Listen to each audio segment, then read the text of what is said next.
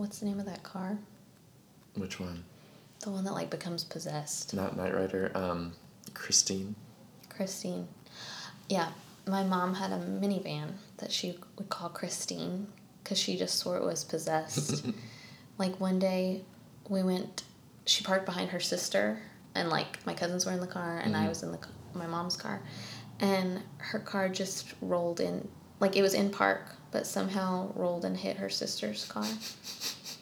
And my mom was like, Christine, like, look, like it was like proof. That's absolutely proof. Uh, I've never heard more convincing proof of demonic possession.